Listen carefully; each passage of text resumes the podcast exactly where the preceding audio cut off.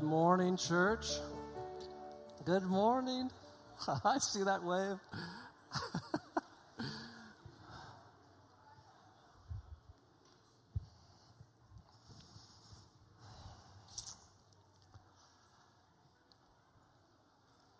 it was about late spring, early summer. I was in college, and there was a guy named Jeff. Uh, and he came to a group of us friends, and he asked us if we wanted to go inner tubing down the North Santiam River. So, we, of course, we said, Well, is it dangerous? And he was like, No, it's totally fine. I've, t- I've, I've done it multiple times. It's, it's super fun. Uh, and I'm like, Yeah, but I'm, I do not do cold water. Like, I, is it super cold? And he's like, No, no, it's totally not cold. It's, it's more refreshing than cold. Uh, okay, all right. So about eight of us decide we're going to go inner tubing down the North Santiam River. Uh, we meet him there, and the very first thing that I notice is Jeff is wearing a wetsuit. Mm-hmm.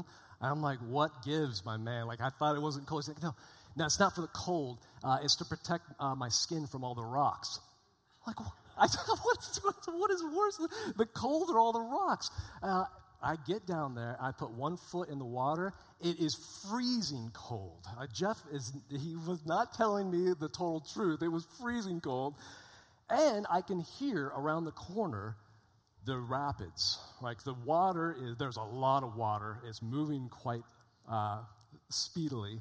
And I can hear the roar, if you know that, that sound, that roar uh, in the distance of, of the rapids. But the plan was to go inner tubing. So we put our inner tube in there. I braved the cold. We braved a couple rapids. And Jeff had done this section of river a few times. And so he's kind of like our tour guide. He's the expert about what was going on. And so he would yell out. We were kind of all in together with these inner tubes. And he'd yell out, you know, when the rapids are going to be coming up, he'd say, Go right. so we would, we would paddle to the right and go to the right of the rapids. Uh, and somehow, me and another guy, we got separated from Jeff. He is way, way back there. And he, me and this other guy are just in these two inner tubes going, and I can hear the impending doom of like something really big, like a, like a lot of water, that roaring sound. And it just keeps getting louder and louder. And above the roar, I can kind of hear Jeff's voice. And he's, he, he's saying, Go, uh, What's he? I was like, I was like, my friend, is he saying go left or go right? He's like, I don't know. He's, he's yelling again, go. So I couldn't hear him. I didn't know which way to go. So I just went with the flow. Uh, and I went right down the middle of the rapids.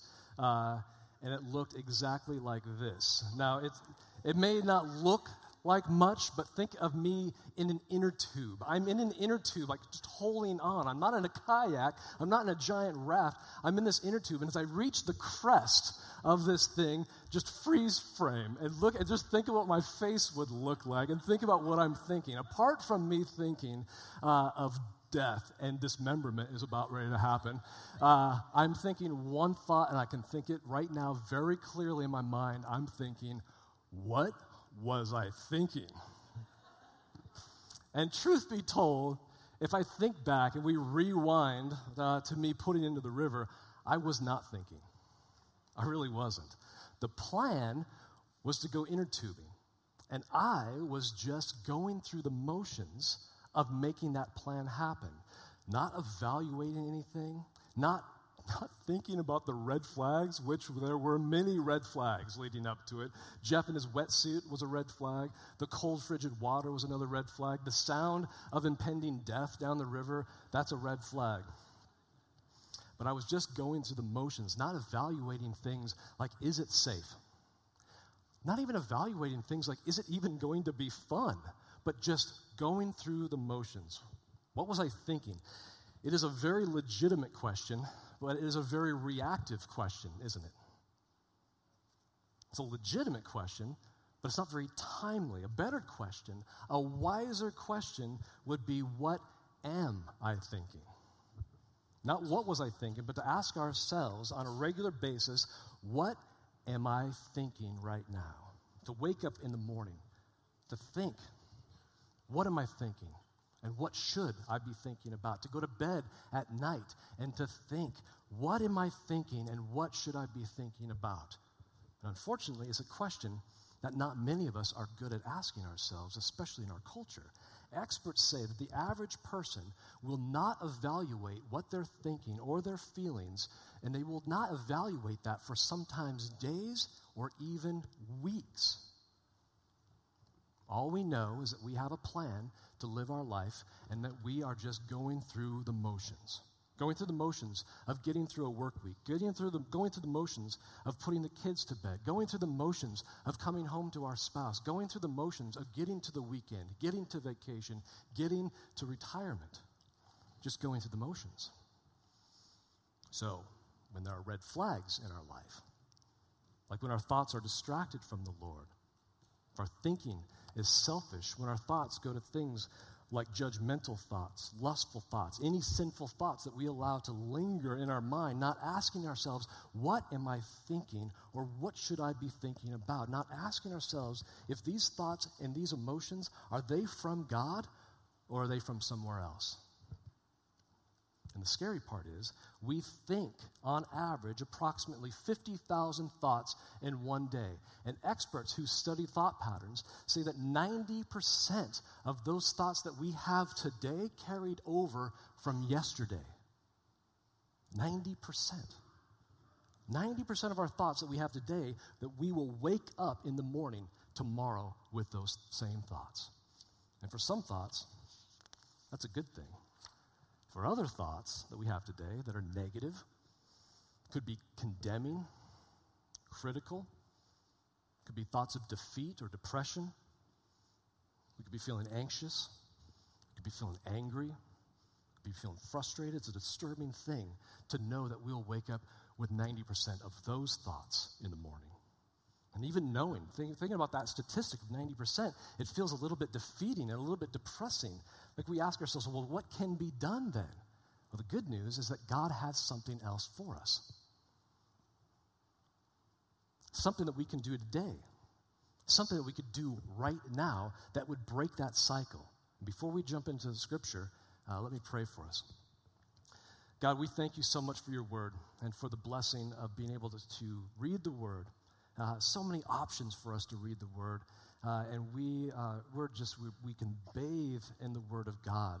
Uh, and we want to be able to just bathe uh, in your Scripture, in your truth, for us to be revealed by your Spirit the things that we want to, that we need to do, that we need to respond to you, and that you want to do in our life. We thank you so much that uh, you are here with us, and we thank you for speaking to all of us this morning. In Jesus' name, amen. So we find ourselves back in Philippians. It's chapter 4, and our verses are 8 and 9. And Paul says, Finally, brothers and sisters, whatever is true, whatever is honorable, whatever is just, whatever is pure, whatever is lovely, whatever is commendable, if there's any excellence, if there is anything worthy of praise, think about these things.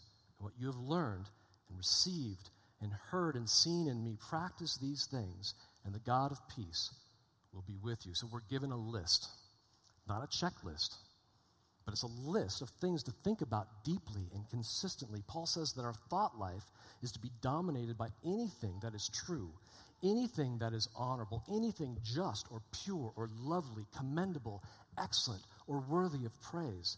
So here's what we're going to do we're going to take a look at the list. We're going to pull out some keywords, uh, and then we'll talk about some really practical ways that we can apply this to our life. The very first word that we're going to look at is the word finally.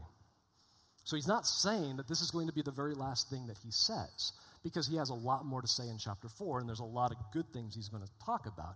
Paul is saying, let me break it down to the essence of the subject that I've been talking about. And the subject that Paul has been talking about is standing firm. Since the beginning of chapter 4, it's about standing firm or standing strong in the faith. Standing strong so that when something comes along, like difficult circumstances, false doctrine, false thinking, relational turmoil, which we'll take a look at next week, we stand strong in our faith so we don't get knocked over. Years and years ago, my wife and I took Taekwondo. Uh, and I was I'm not very good at it at all. But the one thing that I do remember learning, uh, I forgot everything except for how to stand. I remember that was the very first thing that we learned was how to stand strong or stand firm, so that if we're standing like this and something hits us from the side, we can easily be knocked over. But to stand firm and stand strong, this is something that Paul talks about a lot. He says it in Galatians 5. He says, For freedom Christ has set us free. Stand firm then. He says it in Ephesians 6 when he talks about the armor of God and for us to then put it on and stand firm. We see it a couple times in Philippians 127. He says, Only let your manner of life be worthy of the gospel of Christ, so that whether I come and see you or am absent, I may hear of you that you are standing firm in one spirit. In the beginning of chapter 4, then Paul introduces this idea of standing firm. And he says in verse 1 Therefore, my brothers and sisters, whom I love and long for, my joy and crown, stand firm thus in the Lord. Stand strong, he says, by agreeing with one another in the Lord. Stand strong by rejoicing in the Lord always, by praying for everything. And now, he says in verse 8, finally, finally, let me break it down to the essence of standing firm in our faith. And this, at this, our ears should perk up. We should pay attention then to this.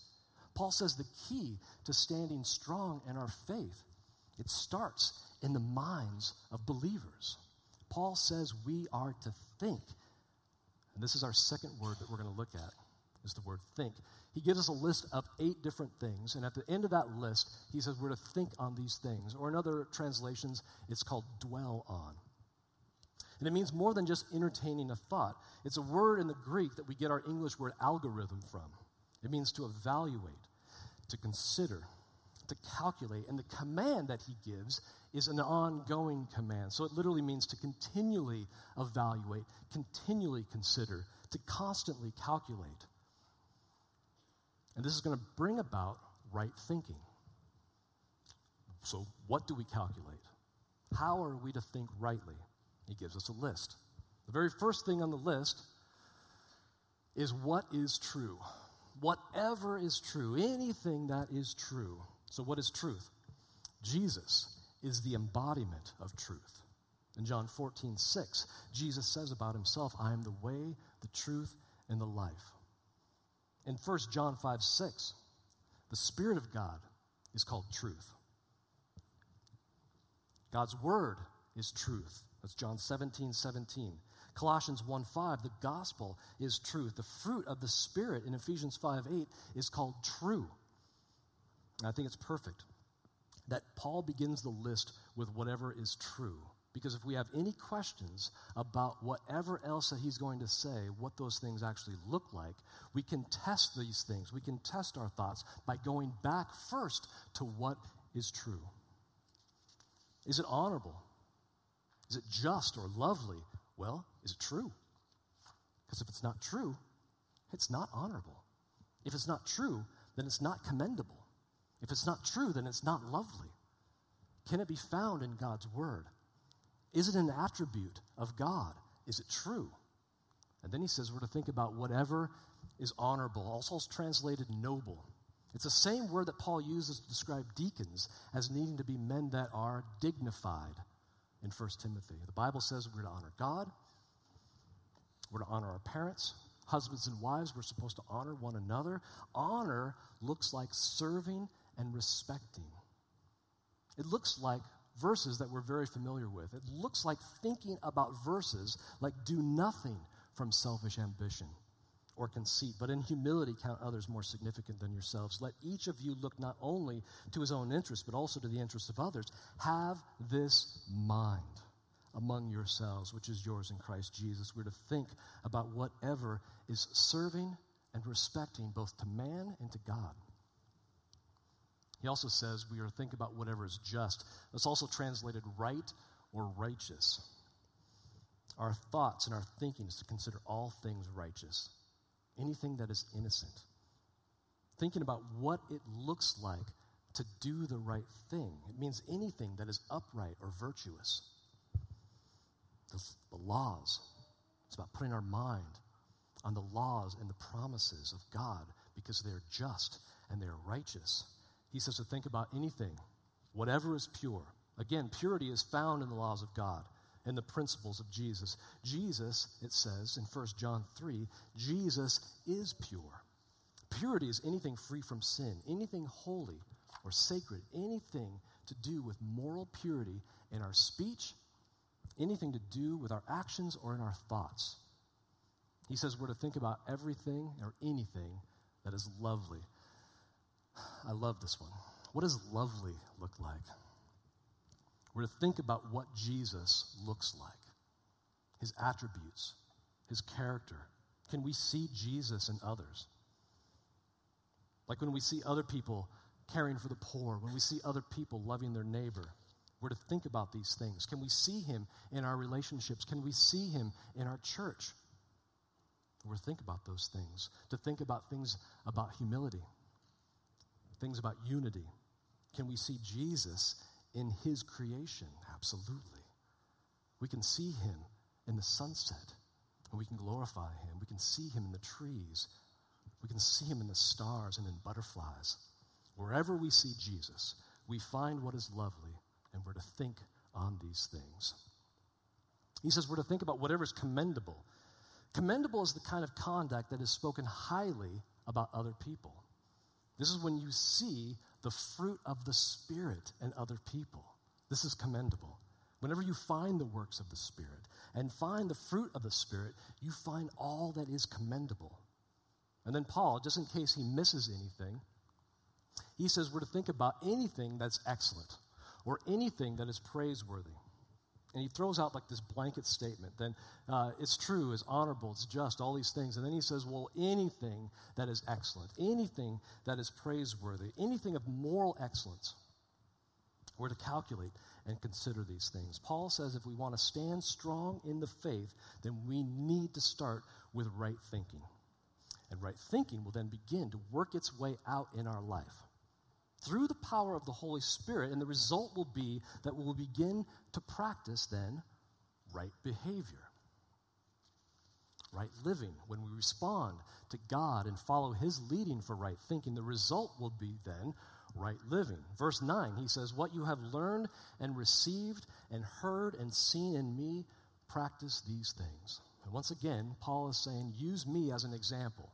We're to use Paul as an example. We're supposed to use anyone where we see these attributes, where we see them thinking rightly, when we see them living rightly. We're to look at those people as examples. To be dignified people, we need to first think dignified thoughts. And we're to look to those around us who exemplify dignity. To be husbands and wives who honor one another, we need to first be thinking about how we can serve them and look for those around us who show honor in their relationships. Christians, how can we honor God if we aren't first meditating on how honorable He is and how worthy He is of our honor? And then look to those who are examples of this. And we respond to God's work in us with thoughts of honor and purity and truth. And what happens is these things begin to pour out in our lives. It's just like that saying, uh, I think it's a computer saying originally garbage in, garbage out. But this is about purity in and purity out. It's about truth in and to speak the truth out. Right thinking, working its way into our life. And this is what happens. Then Paul says, and he gives us an amazing promise. He says, And the God of peace will be with you. This is the second time in just three verses that Paul has brought up this word peace. Last week we talked about letting go of anxiousness, praying for everything and being thankful. The result is the peace of God will guard your hearts and minds in Christ Jesus. Now we're told that right thinking, resulting in right behavior, will invite the God of peace to be with us, not just his gift of peace, but the God who is the giver of peace. He himself then will be with us. And what do you think that God does when he is with us? He guards us. And his presence brings about a supernatural peace, a transcendent joy that protects us and guards us so that no matter what life brings our way that we will stand firm and not be shaken. So how do we make this happen? Kind of seems like a daunting task, doesn't it? Like, how do we control what is rattling around up here? Romans 12 tells us that we are not to be conformed to this world, but we are to be transformed. And we do this by the renewing of our mind. We respond to God's work in us by doing two simple things. The first one is refusal of negative input. So let's do an experiment. We tried at 9:15, and I think that we need the lights out because uh, it didn't show up very good. So the lights go out. There's two rules about this experiment. Two rules. First rule is that I want you to think of the color blue. And the second rule is that I don't want you to remove your eyes off the screen. So if we get the, I don't see, uh, I don't think that anyone's back there to turn the lights off. But uh, here we go. Oh, yeah, here we go. Very good. So the two rules think of blue and keep your eyes on the screen. Ready? Uh, trust me, I tried it. I tried it for two minutes, and I thought my head was going to explode. Uh, it, it was impossible for me to keep focused on the color blue when I'm looking at red and reading red. What we allow into the mind is what the mind will think about. And what this means is if we want to start thinking about blue, then we need to stop looking at red. If we want our thoughts to be pure, then we need to stop, start thinking and looking at what is pure and stop looking at what is impure. If we want to think about what is true, then we need to stop taking in so much stuff that is false. If we want to apply this list to our lives, it first demands the rejection of negative input. And a good way to identify negative input is to take a look at the inversion of our list that Paul gives us. And it looks like this whatever is untrue, dishonest, dishonorable, unjust, whatever is impure, whatever is ugly, whatever is uncommendable, negative, vicious, or worthy of criticism. If there is anything not morally excellent, if there is anything unworthy of praise, then do not think about these things. And how do we stop thinking about these things? We start by removing them from what we watch. We start by removing them from what we read and what we play, what we look at, who we look at, and how we look at them, what we listen to. David says in Psalm 101, it's such an awesome verse. Verses 2 and 3, he says, I will walk with integrity of heart within my house. I will not set before my eyes anything that is worthless. R. Kent Hughes in his commentary that I read this week on Philippians, he writes this about what we bring into our minds via media. Media being anything to do with uh, movies or radio or internet. He says this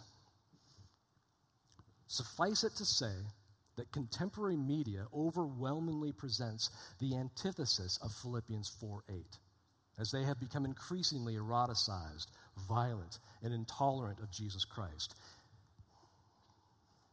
And given that there is virtually no distinction between the viewing habits of Christians and non Christians.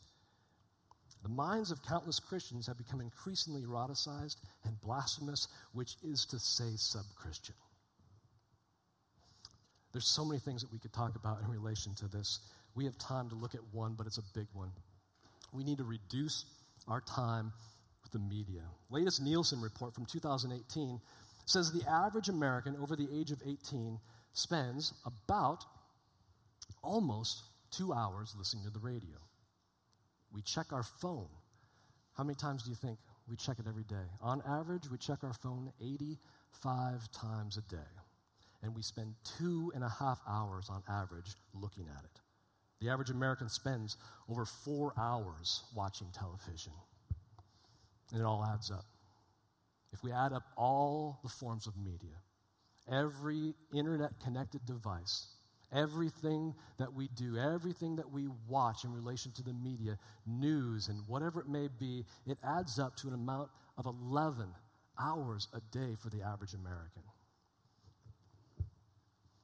Now, are all forms of media bad? No. Certainly, there's things that we listen to on the radio that's glorifying the Lord. Certainly, there are movies and shows that we watch that are going to be edifying and encouraging and they're going to remind us about biblical principles. But I ask you, how much negative news do we really need? How many opinions, not based on truth, do we need to expose ourselves to? How much violence and sex and foul language do we need to stream into our living room? How much social media do we need to look at? How much trolling or trivial nonsense do we need? There's so much poison that we willfully subject our minds to. We willfully inject into our minds. I encourage every one of us to evaluate our time in front of the screen with wisdom. Start asking ourselves, what am I bringing into my mind? Is it true? Is what we bring into our mind, is it honorable? Is it pure? Is it righteous? Is it commendable? Ask ourselves are there time that we spend watching things that we could instead spend it with the Lord or spend it with other believers face to face? If we want to start thinking about blue, then we need to stop looking at so much that's red. We need to refuse negative input. The second thing we need to do to renew our minds is we need to add positive input. And we do that first and foremost with the Word of God. When it comes to adding positive things to our mind, we need to start with what is true, just like Paul did in his list. We need to know the truth. Truth is exclusively from God because He is truth. Everything that we have in this world is true, it comes from Him. And you've probably noticed that we live in a society that accepts the idea that truth is very relative. That truth depends on something. Well, is it true? That depends. Depends on what? Ah, so in our society, if we want to determine what is right or wrong, our society says, then we need to ask ourselves questions like Does it feel right? Does it feel right? So we're basing a decision on whether or not something is true by looking to feelings that have their origin in our thoughts and how we interpret the world around us. That is a terrible place to look for what is true. Truth is not true because of how we feel about it. If I doubt truth, it doesn't make it less true, does it? We need to search not our feelings, but the very words of God to remind ourselves again and again about the truth of God and who we are because of who He is and what He has done for us. We need to read it. We need to study it. We need to listen to it. We need to memorize it. I've been working on scripture memorization lately in a very like uh, religious, consistent way uh, because before I was all sporadic and all over the place. So I needed a plan, and the plan is that as I am going through my devotions, as I'm reading through the book of John, I'm also reading through the book of Luke, uh, and I find gold nuggets that just really stand out to me, that God highlights in my heart, then I do something about it. It's a very old school system. You've probably heard about it. Uh, if you're young, you're probably going to laugh, but it's called a three by five card. Uh, and I write that verse on here, and I fold it up, and I carry it with me. I used, to, I used to carry it in my back pocket, but I'd always forget about it. So I put it in my front pocket with my phone because we check our phone like 85 times a day, right? So I pull it out whenever I feel it, whenever I think about it, I pull it out and I read it. And I read it again and again and again. And I average something, oh, it's, it's like around seven or eight times a day. But in a week, if you do the calculations, it comes out to be about 50 times in one week. My goal, so I look at a verse, it's part of meditation as well about bringing this verse into my mind, into my heart. I meditate on it and I memorize it so that I hide it in my heart. My goal is to look at this thing 50 times a week, which is completely realistic. And my goal for 12 months is to memorize 50 verses, which is completely and utterly attainable. And I encourage you guys to do something like that with me. It doesn't have to be 50 verses. It could be 25. That's once every two weeks. It could be 10. It could be one. It doesn't matter. Start with something. And if three by five cards work for you, which it does for me, then there are three by five cards in a box on the wall, the back wall between the double doors on your way out. Grab as many as you want. I have more. I have a lot more. I have thousands of these things, right? Because I, I feel strongly about us getting this into our heart. And the reason I feel strongly about this is because this is what we read in Joshua 1 8. This book of the law shall not depart from your mouth, but you shall meditate on it day and night. That's right thinking. So that you may be careful to do all according to that is written in it. For then you will make your way prosperous, and then you'll have good success, so that you may be careful to do according to what is written. That is living right.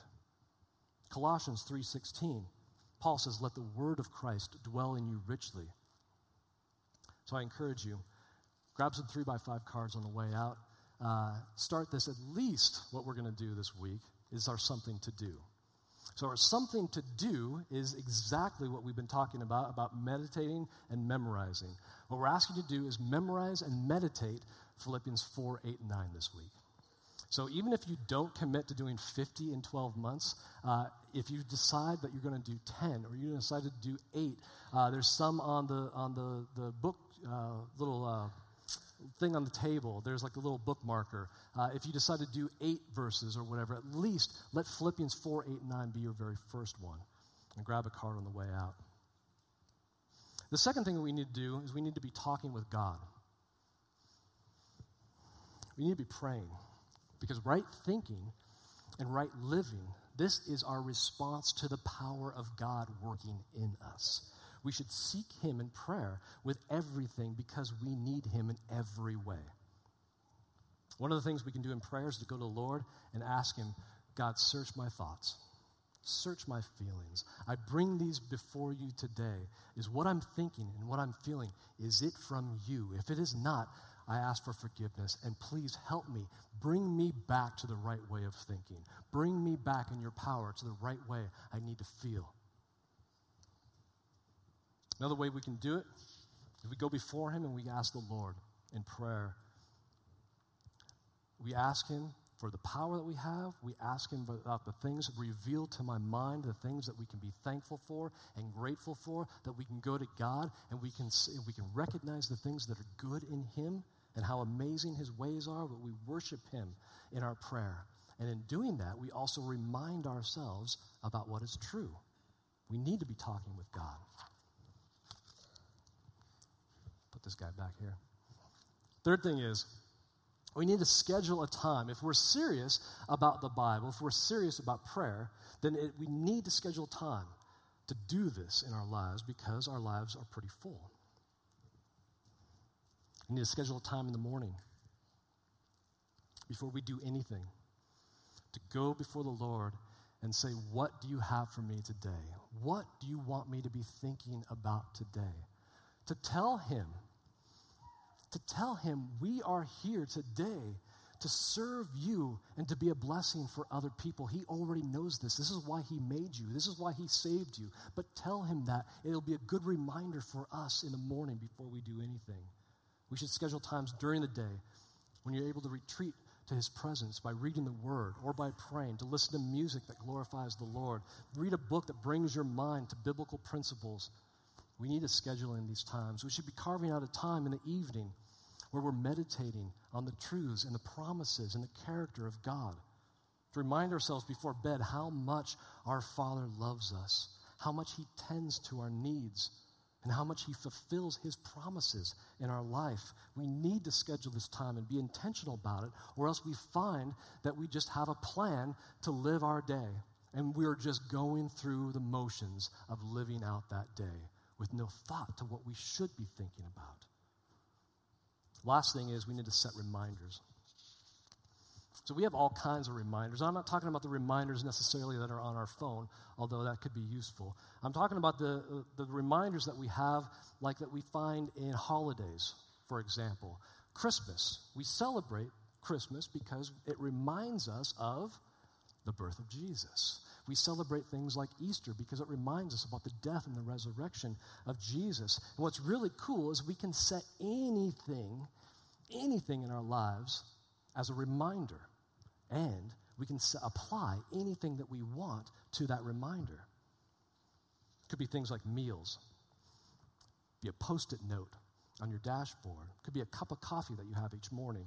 Every time we drink water, we could remind ourselves about what is pure. It could be a time each day or a day of the week.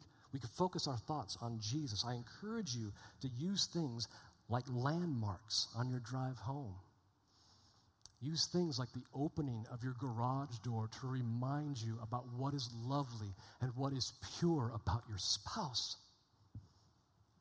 Use things that are common and that you can see all the time. Rain is a good example of that. We see rain a lot. Use rain to your benefit. Use it to remind you about the gifts of God, to bring your heart to, an, to a place of gratitude about what God is doing in our lives. Let us let those things lead us to worship Him more, to dwell on Him more, to bring us to a deeper understanding of how good our God is.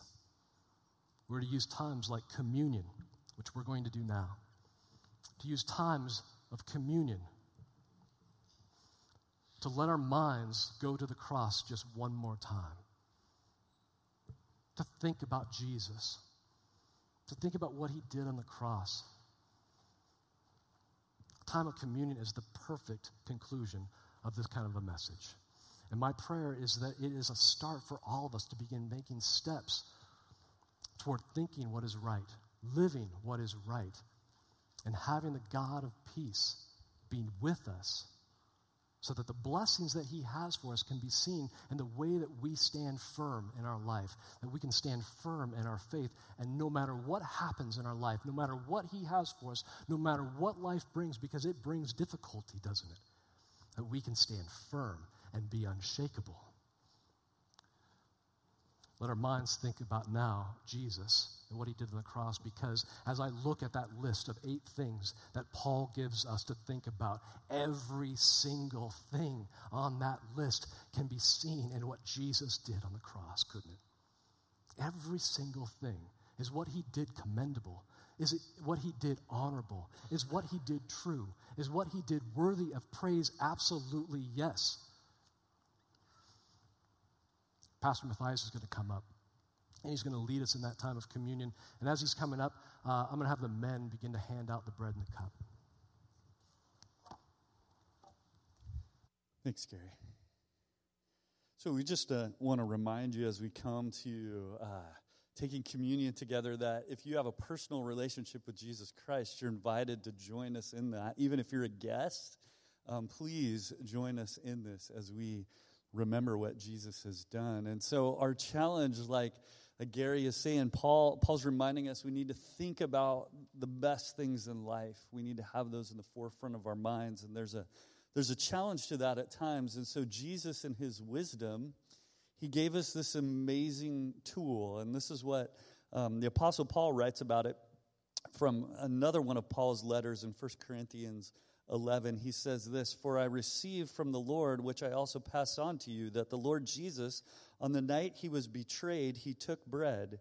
And when he had given thanks, he broke it, and he said, This is my body, which is for you. Do this in remembrance of me. In the same way, after supper, he took the cup, saying, This cup is the new covenant in my blood. Do this whenever you drink it in remembrance of me.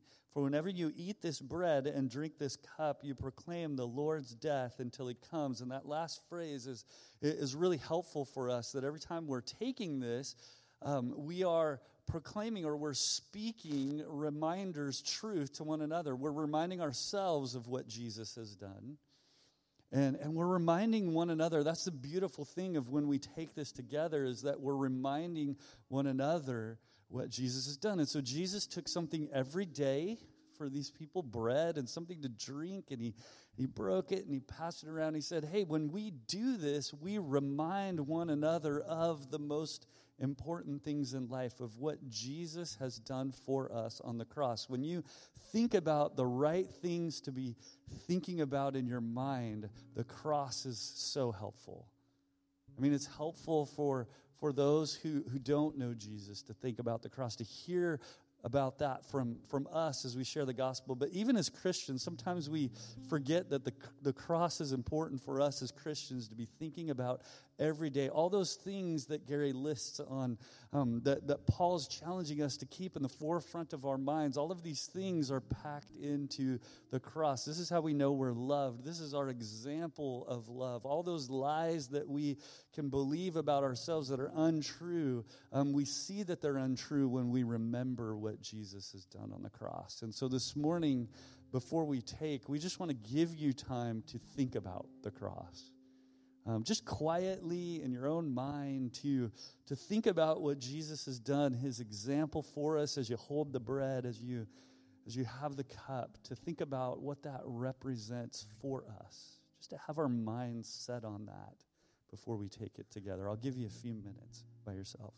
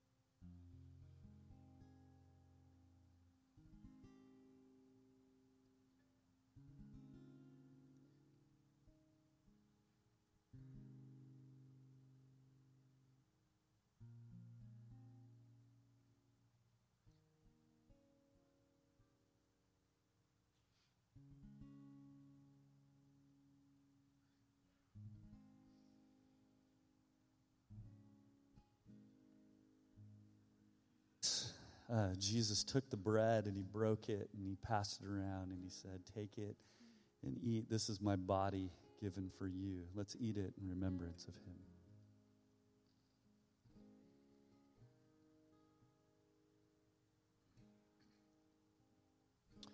And he took the cup and he said, Hey, this is the, the reminder of the new covenant or the new commitment I have to you and my blood shed for you. Let's drink this in remembrance of him.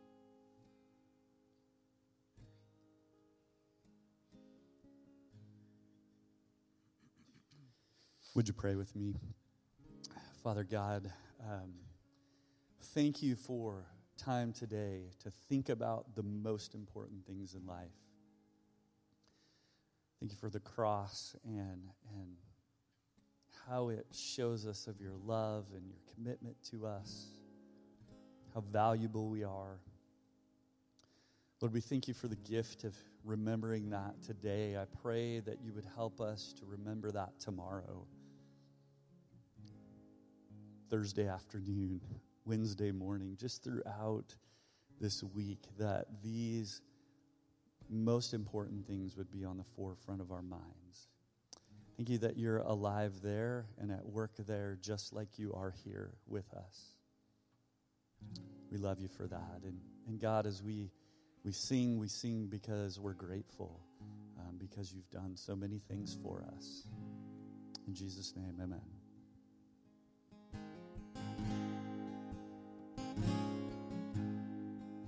You stand and let's close our time together in worship.